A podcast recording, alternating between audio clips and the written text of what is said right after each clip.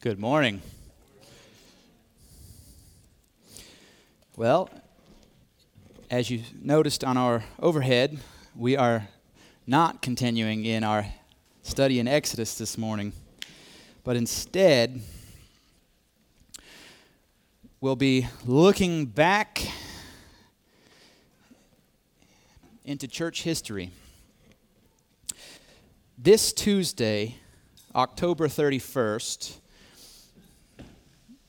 the probably most the most common thing that comes to mind for you all is Halloween.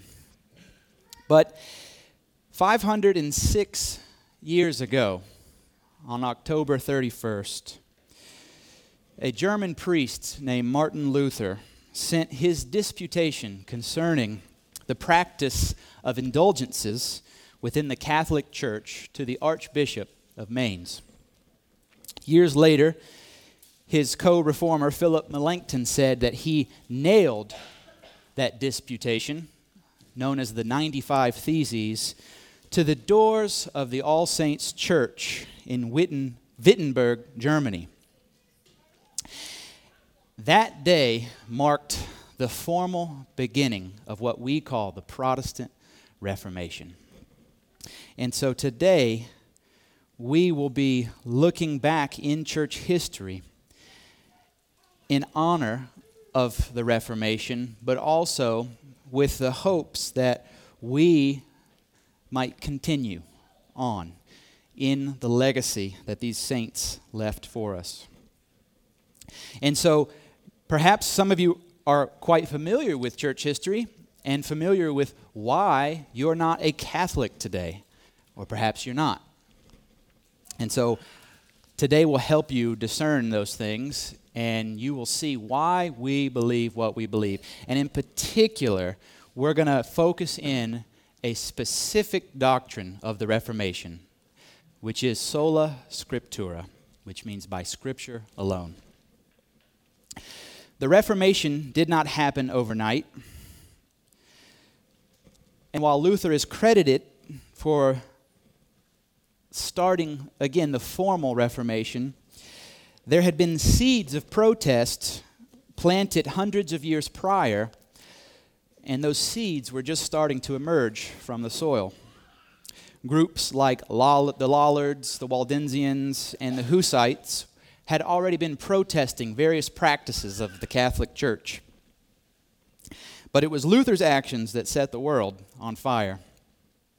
And so let's start with the most basic thing. What is the Protestant Reformation by definition? Well, to be a Protestant means you're protesting, one who protests. And the Reformation was an attempt to see the Catholic Church, the Roman Catholic Church, reform its practices. And as I just stated, groups prior to Luther, by hundreds of years, were, attempt, were already protesting particular practices, various practices, all throughout Europe. But it just so happened that this German priest, nailing his 95 theses on a church door, sparked a change in world history, a change that we're still living in today we need to remember that at this point in time, there were really only two main churches within Europe. You had the Roman Catholic Church in the west and the Eastern Orthodox Church in the east. And these were the same church until 1054, when the Great Schism happened. And so, for all intents and purposes, this was the church from the beginning, from the days of the apostles. So to be a Christian in continental Europe was to be Roman Catholic. So any sort of protest was a huge deal. It was earth shattering, to say the least.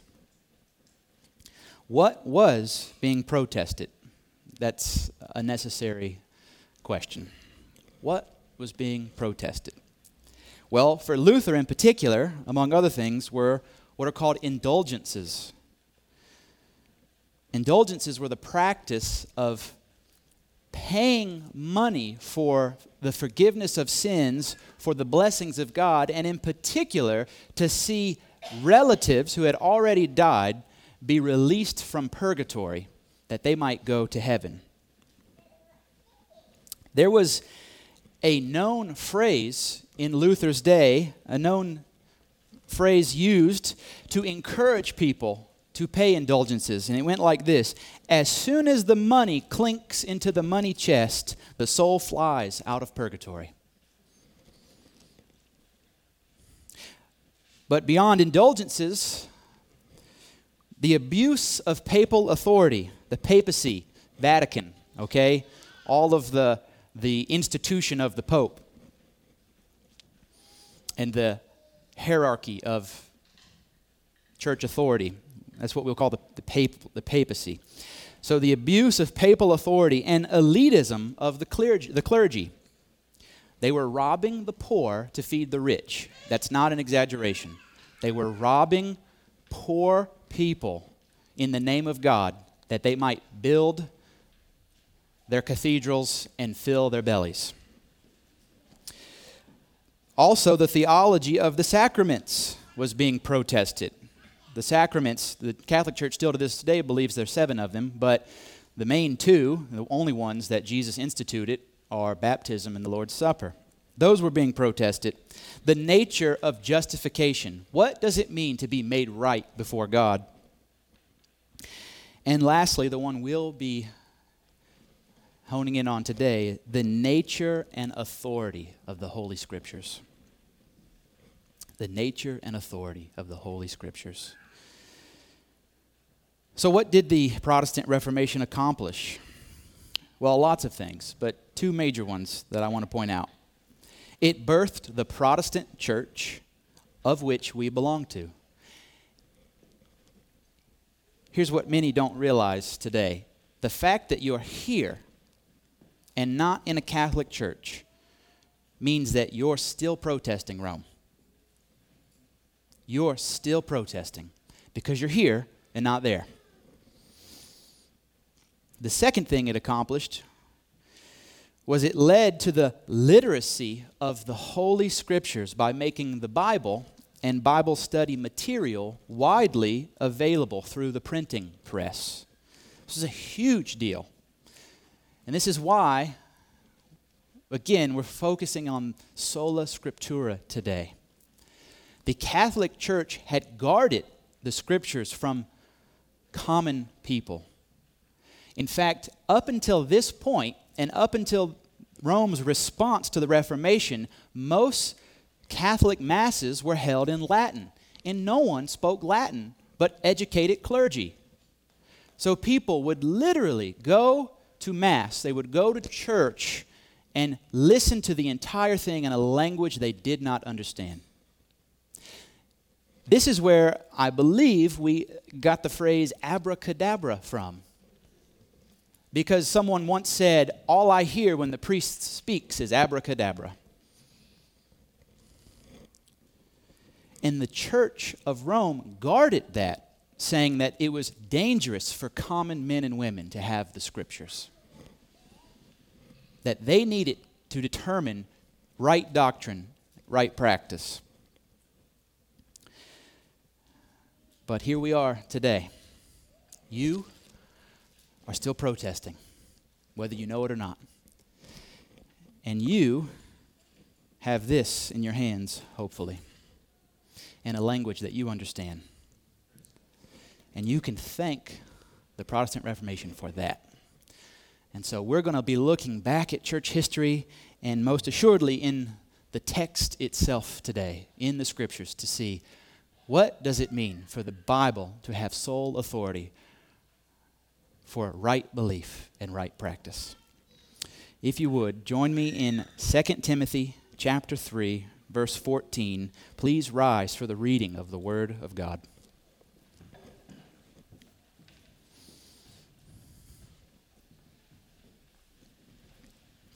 Paul writes to Timothy, But as for you, Continue in what you have learned and have firmly believed, knowing from whom you learned it, and how from childhood you have been acquainted with the sacred writings, which are able to make you wise for salvation through faith in Christ Jesus.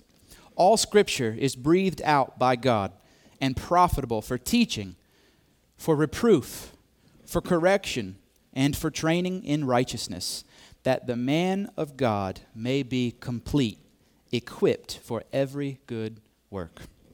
Let us pray. Lord, we thank you today for the gift of your word. You have spoken to your people, and you have always revealed yourself to us through words.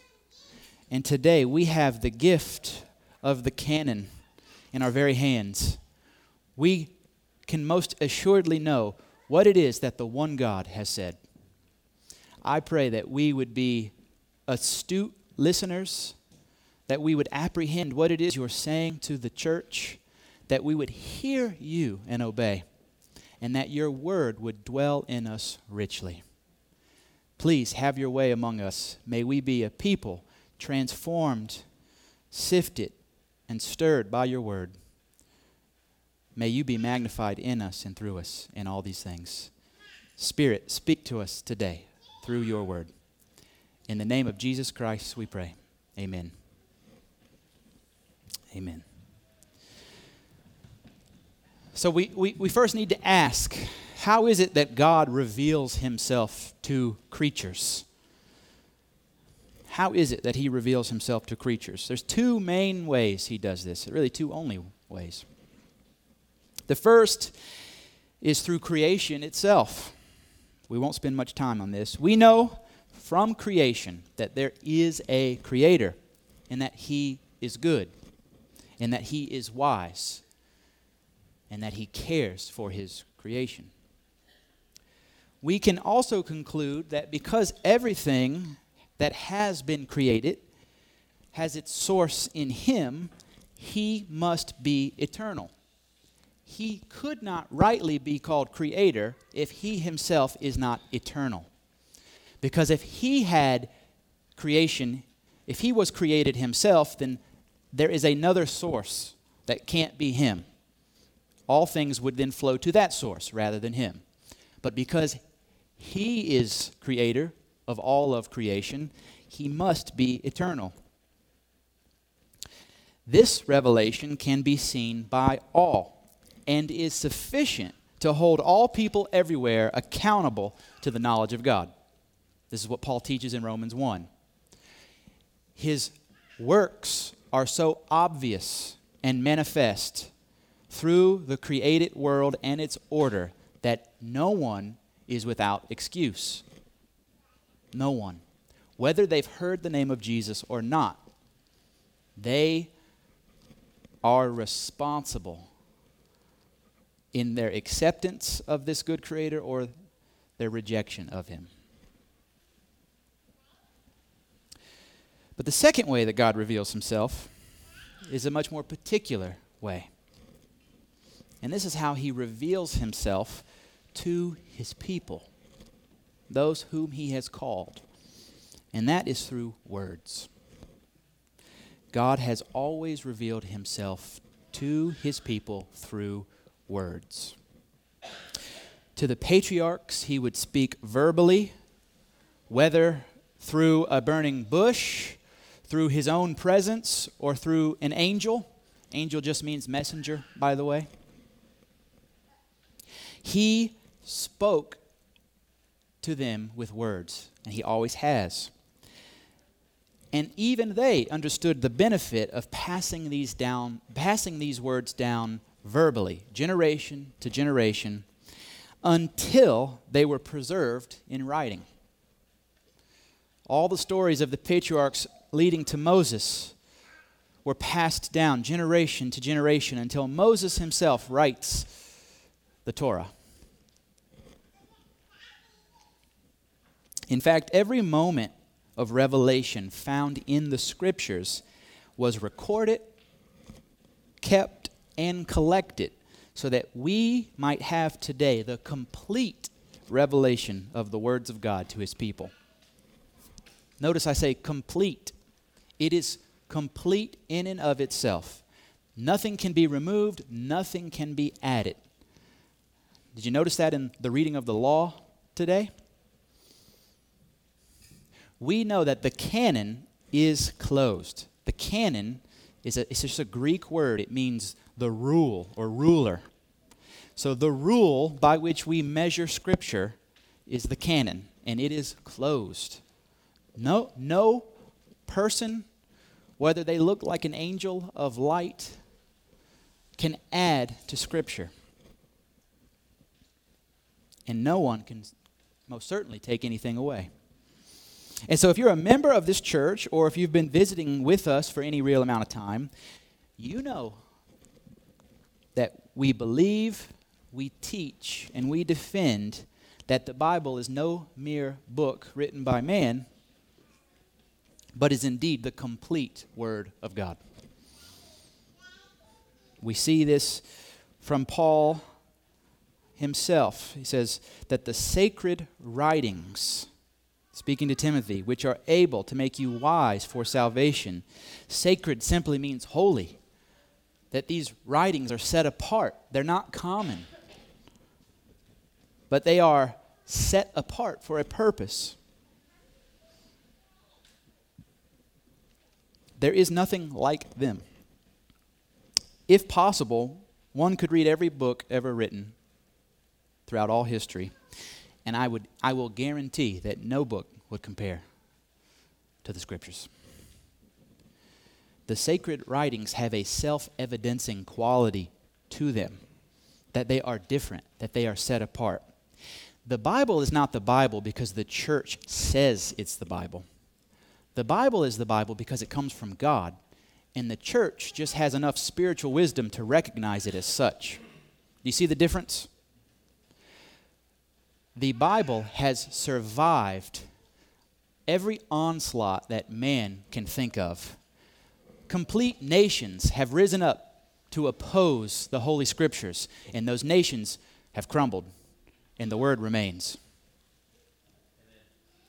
Man comes and he goes. He is like the grass, here today, gone tomorrow, but the Word of the Lord remains forever. That's how we know that this is from God. No man who stands against it will survive. These sacred writings have a self evidencing quality to them.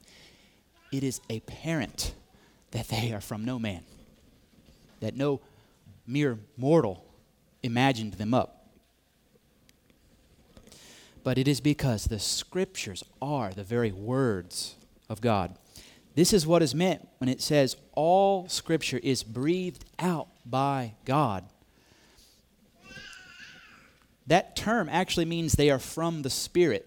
This is in Greek, pneuma means spirit. So breath, spirit. It's where we get pneumonia from, right? Pneumatology it's, it, so when the, the Bible speaks of the Spirit, he speaks of his movement as if breath. This is why when God gave breath to Adam, he gave him his, the spirit of life. This is why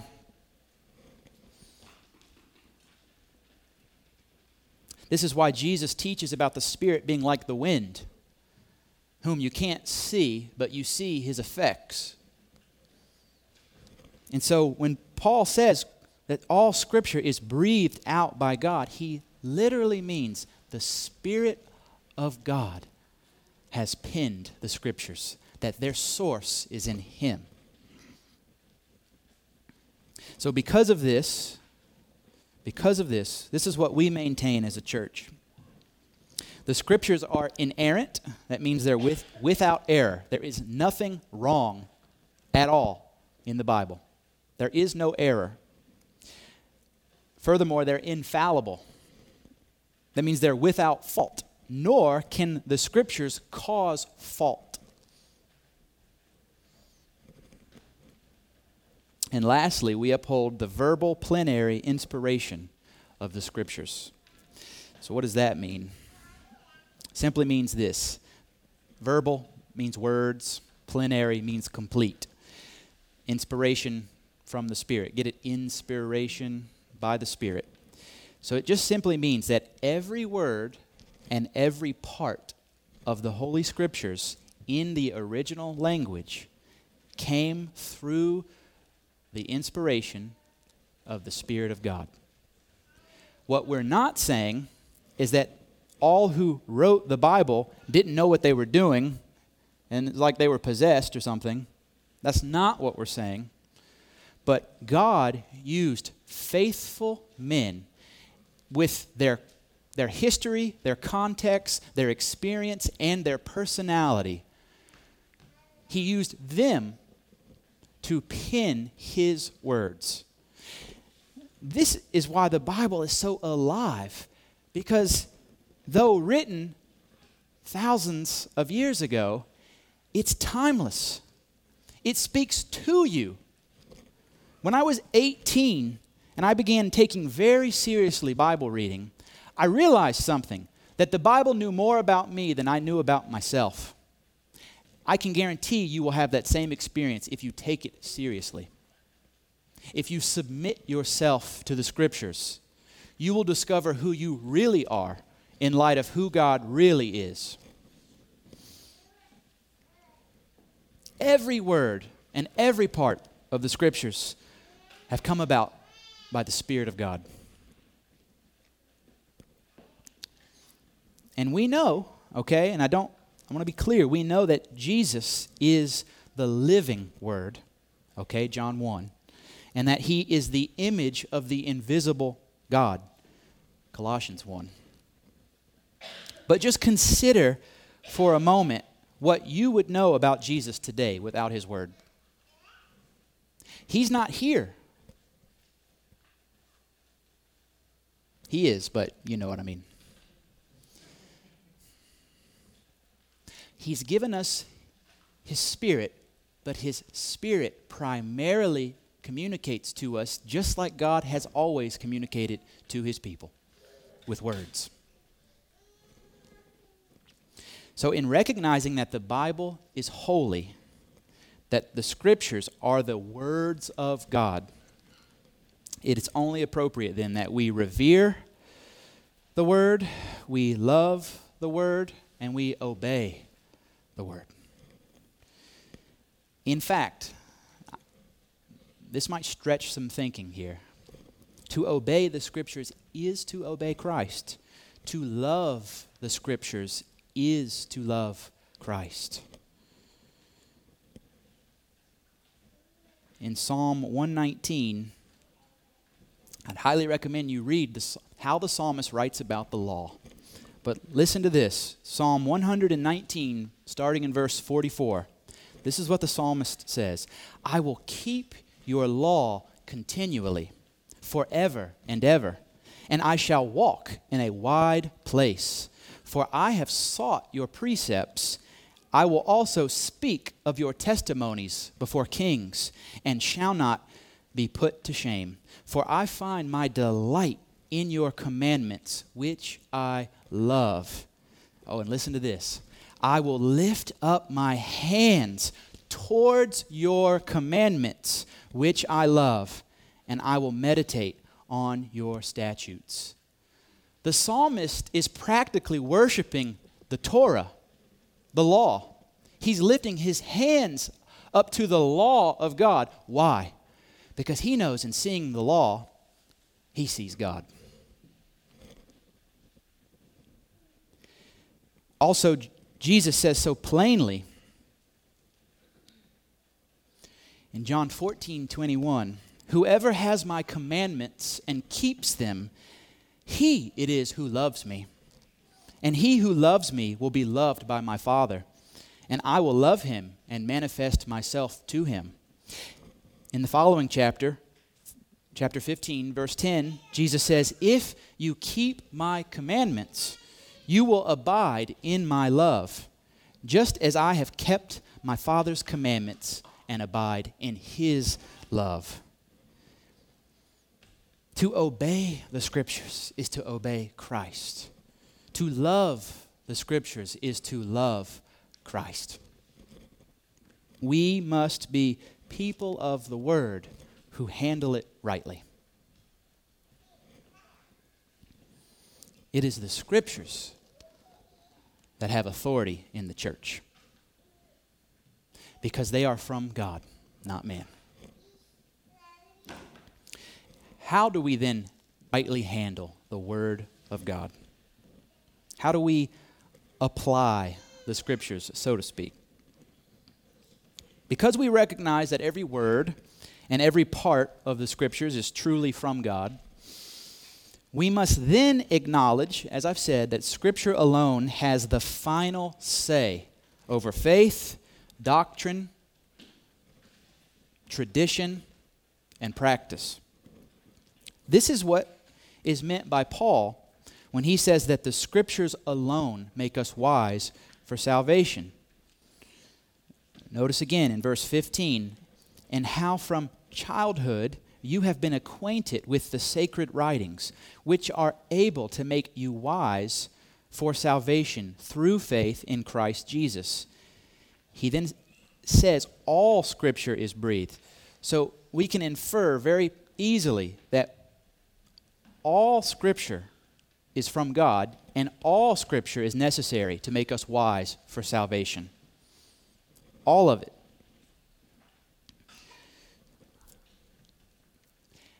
This, this is missed so often, I think, in modern evangelicalism.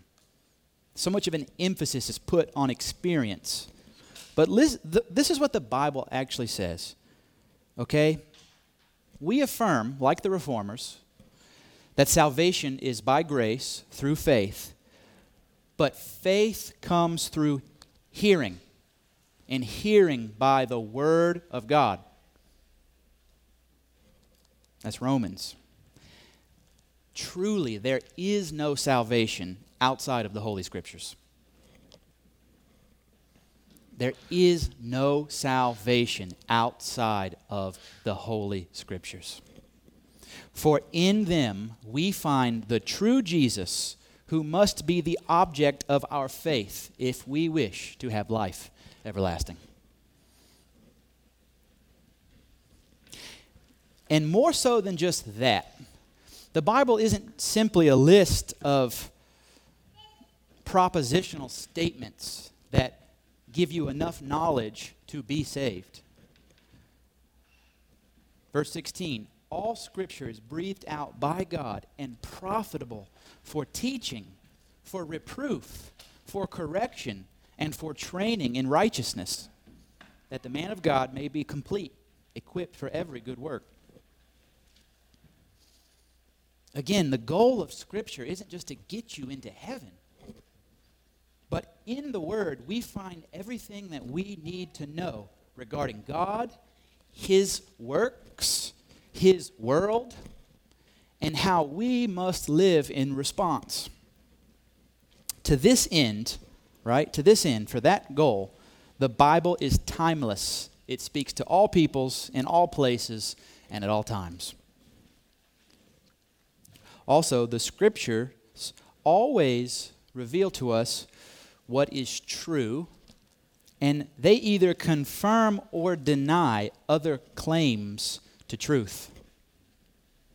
So it's not sim- it's not just that the scriptures speak to religious things, but the scriptures speak to all of life because all of life must be lived unto God. Your life is your worship. And so the scriptures rightly speak to every facet of life. This is something that the evangelical church in America has long forgotten. We've let the state tell us what our children should be taught in schools. That ship is sinking, by the way, but they're not going to tell you that. What I mean is, Darwinian evolution is literally a sinking ship right now. Math has proven it completely untenable. It makes no sense statistically. but I doubt you'll see a school board change its tune anytime soon. Because they would rather hold on to the lie than admit that there is a creator. But you, beloved, need to know the word.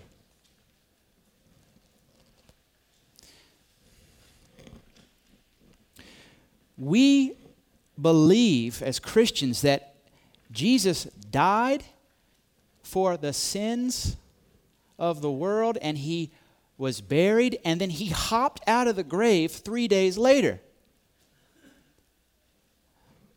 It shouldn't be hard to also believe that a flood covered the earth, or that this Messiah was born of a virgin, or that God created the world in six literal days.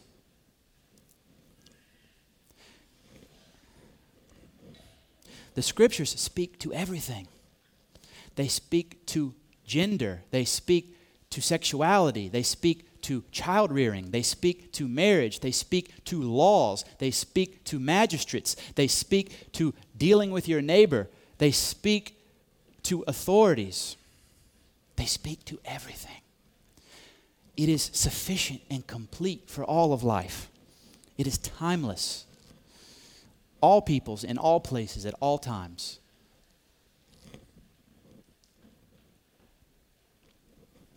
And so, again, how do we rightly understand this truth?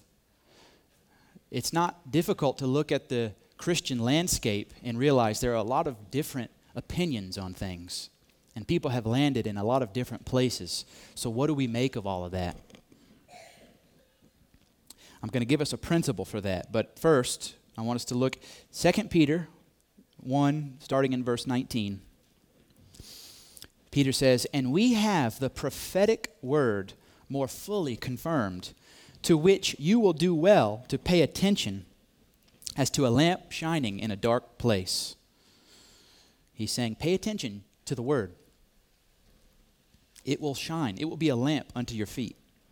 Until the day dawns and the morning star rises in your hearts, knowing this, first of all, that no prophecy of Scripture comes from someone's own interpretation. For no prophecy was ever produced by the will of man, but men spoke from God as they were carried along by the Holy Spirit. He's looking back, Peter's looking back at the Old Testament scriptures and saying that all of those prophecies are real and valid, and they're meant to be understood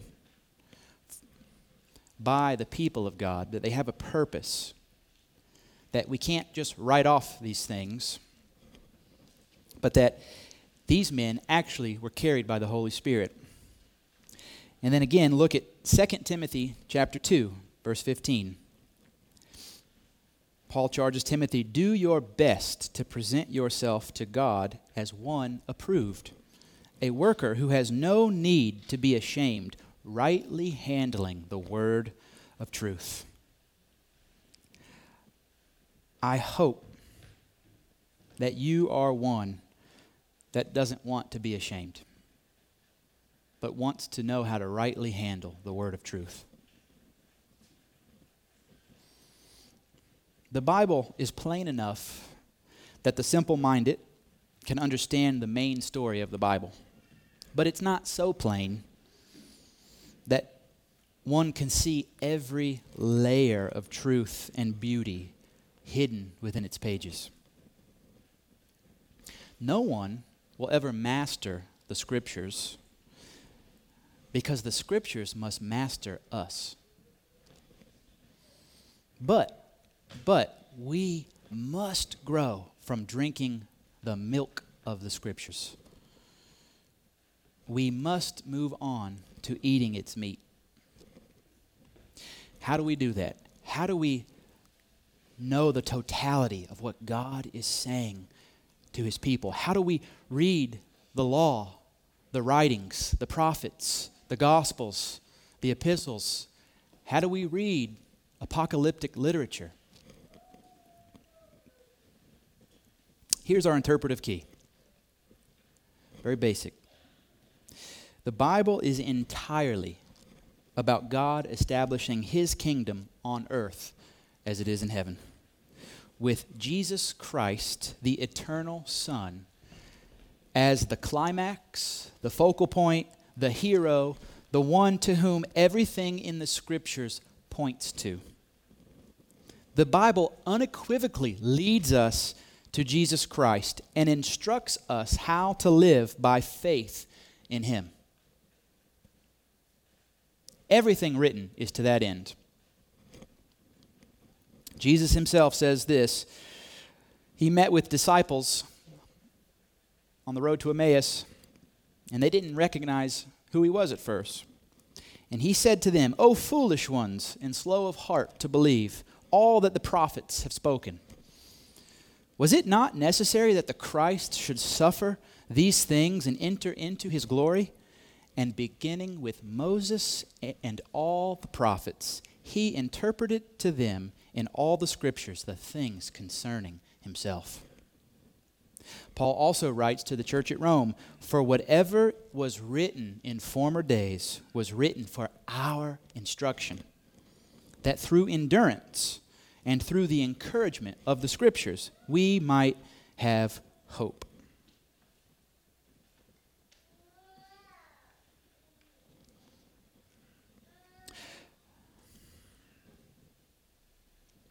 That's our interpretive key. That everything points to Christ. It is all for our faith. That we might see Christ and glory in Him. That key of interpretation is what the reformers called the regula fide. It's a Latin phrase. I'm going to be quoting a lot of Latin stuff, so um, if you miss it and you want to know it, I'll tell you later. But that phrase is called the regula fide which means the rule of faith. They didn't invent it, but this was the faithful tradition that had first started within the early church. Simply put, the rule of faith is this Scripture interprets Scripture for the benefit of our faith. We cannot fully know who God is or what He has said or what faithful Christian living looks like unless we submit to the scriptures as a whole. This is what Paul means again when he says that all of scripture is God breathed. In fact, the New Testament was literally being written when Paul writes this. So he's first and foremost referencing the Old Testament. We know, because the canon is complete, that all of Scripture means all of Scripture. But at least in Paul's natural mind, he's looking back to the Old Testament. He's saying it's the Old Testament that will make you wise for salvation through faith in Christ. Do you believe that? Do you see Christ in the law? Do you see him in the prophets and in the historic writings?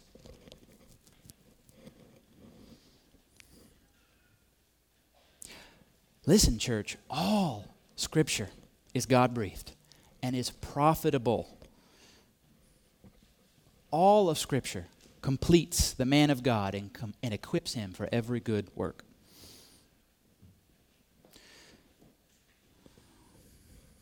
We don't learn the Bible when we just see something in its historical context, but when we understand what it is speaking to us regarding our faith in Christ Jesus. What it is speaking to us regarding our practice as a church today, and what is speaking to us regarding how then we must live.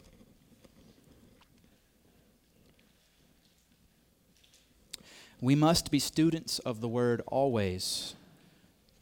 To neglect the scriptures is to neglect Christ. If you do not already read the Bible regularly, start today. Start today. Quit giving yourself excuses. Start today. There's been more bloodshed over this book than you can even imagine. To secure it in your hands today. Don't neglect it. Throughout the ages, countless saints have given up their lives because they knew what was in this book and they could not deny it.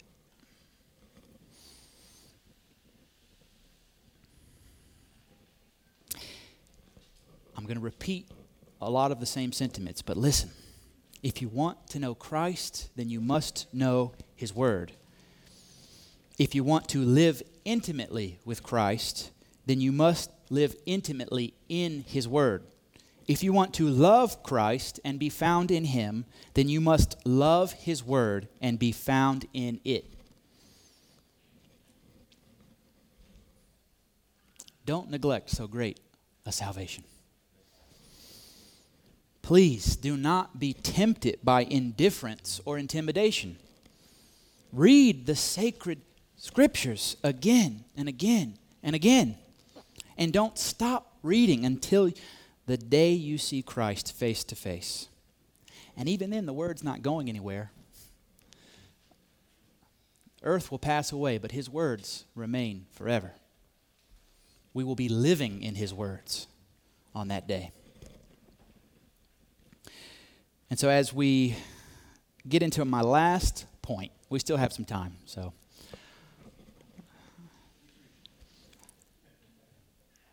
Semper reformanda. It's Latin for always reforming. We must be people of the book because the Reformation must continue.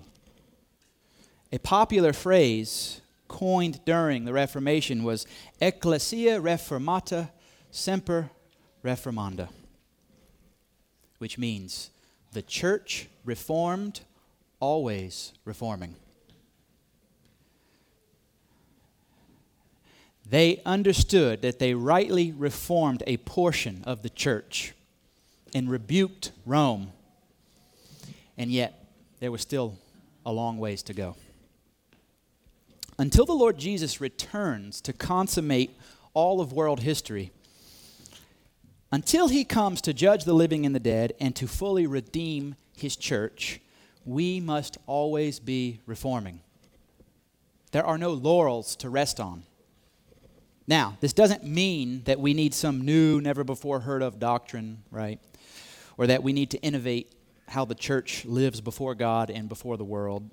Honestly, there's a lot of churches that should be ashamed of themselves how much how, how they take their cues from culture rather than the Bible. We don't, we're not asking for that, nor am I teaching that. That's not the kind of reformation I'm giving. What we need in reformation is the acknowledgement that we easily sin, that we easily fall into error, but God does not.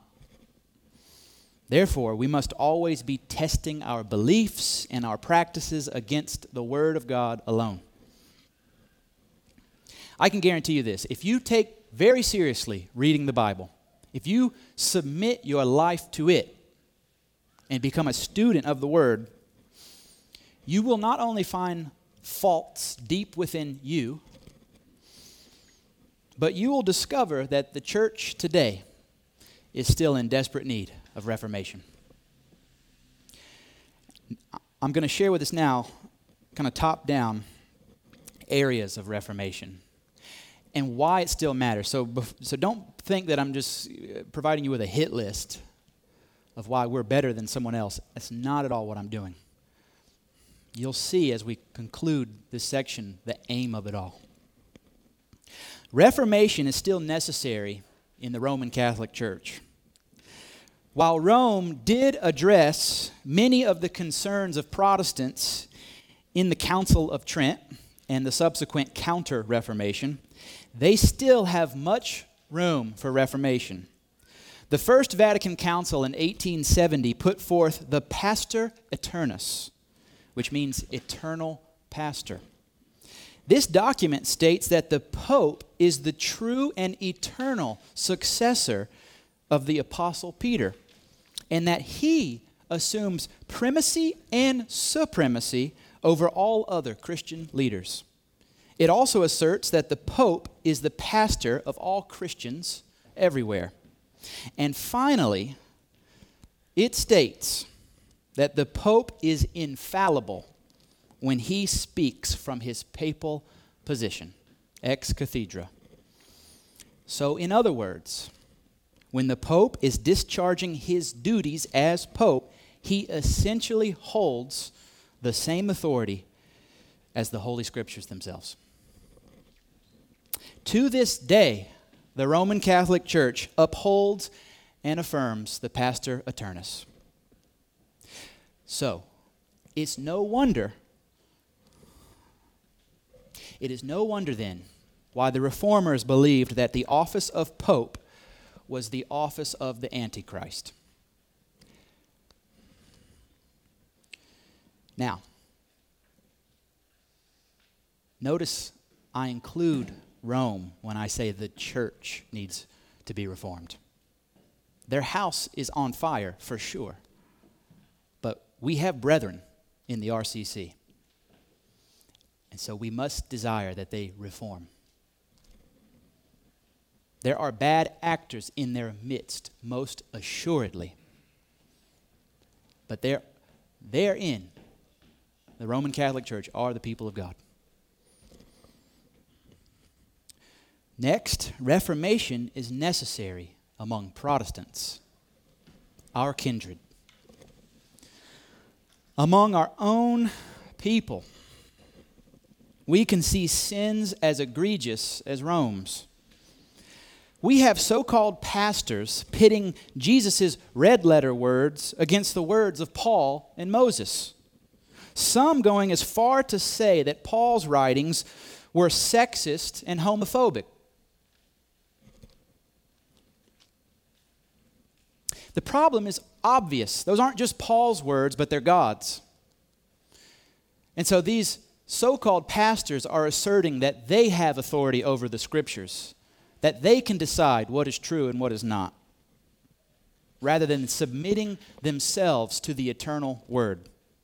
We also have others who are teaching that we must unhitch ourselves from the Old Testament and that love wins as if true love can somehow be defined by our disobedient, debased, and debauched society. These preachers are throwing the pearls of Scripture before swine, and they are happy to receive their slop filled interpretation as orthodoxy. We have many churches throughout evangelicalism who have reduced the power and the authority of the scriptures to only what they deem necessary for salvation. Week in and week out, they preach only a portion of the gospel. And in doing so, they only preach a portion of Christ. They ignore that all scripture is breathed out by God and profitable for teaching, for reproof, for correction, and for training in righteousness, that the man of God may be complete, equipped for every good work. Again, there are far too many evangelical Christians today flirting with the idea that somehow you can have a kind of relationship with God in which He will whisper and confirm secret things to you outside of the Scriptures and that those things don't need to be tested by the word because they feel that they're real. That sort of thinking is dangerous and will lead to ruin. The scriptures alone are how we know the Father, the Son, and the Holy Spirit. And to add to that, the Spirit will never say or confirm things that are contradictory to what has been written because they're His words. For Him to contradict what has been written, written is to make Him a liar, and God does not lie. Reformation is necessary for us personally.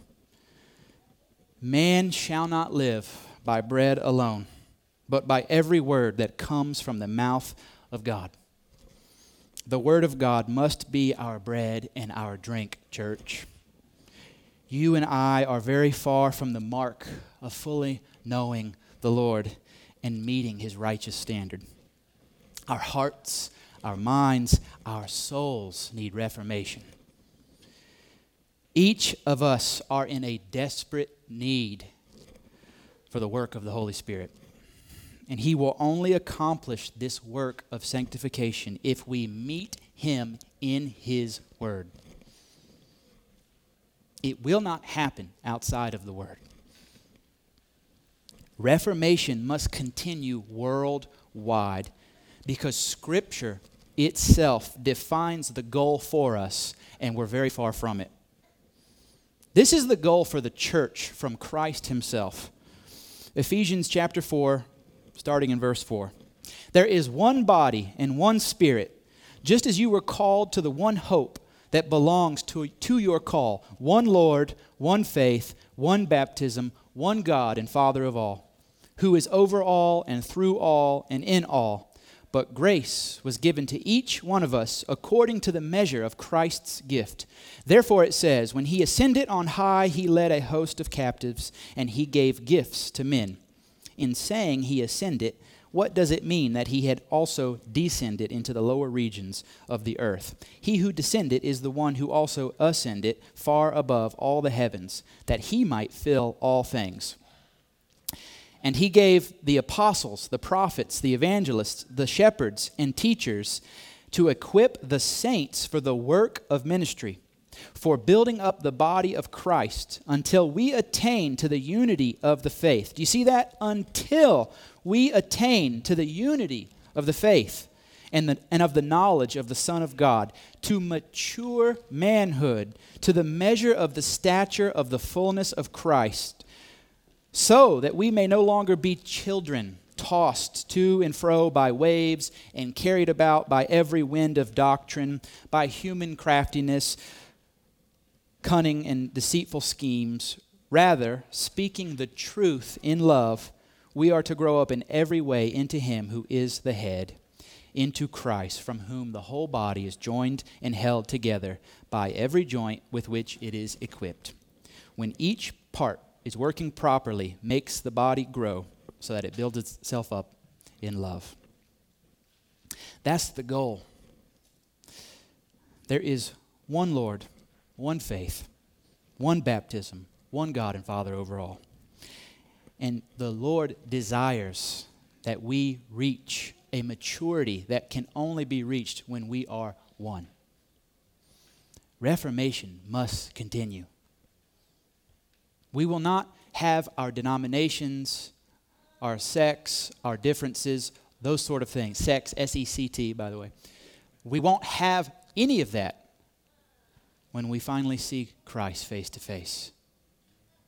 And for us to ignore that that's what he wants to accomplish today is to miss the goal all the while.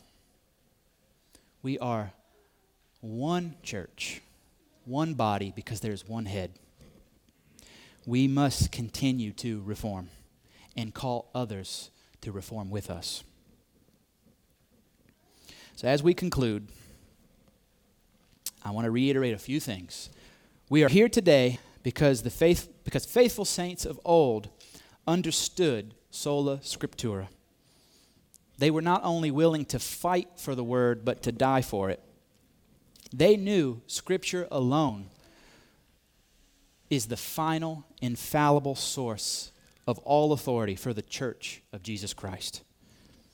They also understood that until every man, woman, and child had open access to Bibles in a language they easily understood, the scriptures would be twisted by evil men. We are at risk of repeating the errors of history. I believe there is a direct relationship between false teaching and biblical illiteracy. There is an unbelieving amount of false teaching just in our country alone. Because people don't consider it worth their while to see what God has said in His own words. They would rather sit under a fool and give him money because his message makes them feel good.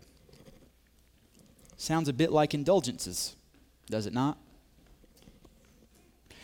Church, we cannot and we must not take for granted the divine gift of the Bible. Your love and obedience to the Word is in direct proportion to your love and obedience to Christ Himself. In the written Word, we behold the living Word. There is no knowledge of Christ outside of His Word. There is no relationship with Christ without His Word. There is no worship of Christ that is not first instructed and regulated by His Word. We must each, in our respective vocations, put in the work of knowing and defending the Word of God. History, history will prove out the church to be victorious conquering with her Lord and her King. But victory implies battle. And living according to the truth of what the one God has said will cost you something. And it may cost you everything. But no matter how difficult the battle or what the fight may cost you, we have this assurance from God. And this is the same assurance that the reformers had. Post tenebras lux. After darkness, light. Let's pray.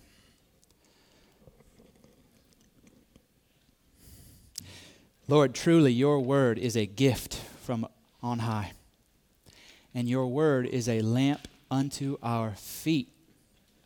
May we never neglect the gift that you have given May we be students always of your word, recognizing that you have spoken to your people fully and finally. And it is a gift to be cherished, to be revered, to be honored on high. Please keep us from neglecting it. May we seek you in your word always, and may you cause it to dwell richly in our hearts and our minds until the end of the age. Please, Lord, reform us. In your name we pray, Christ Jesus. Amen.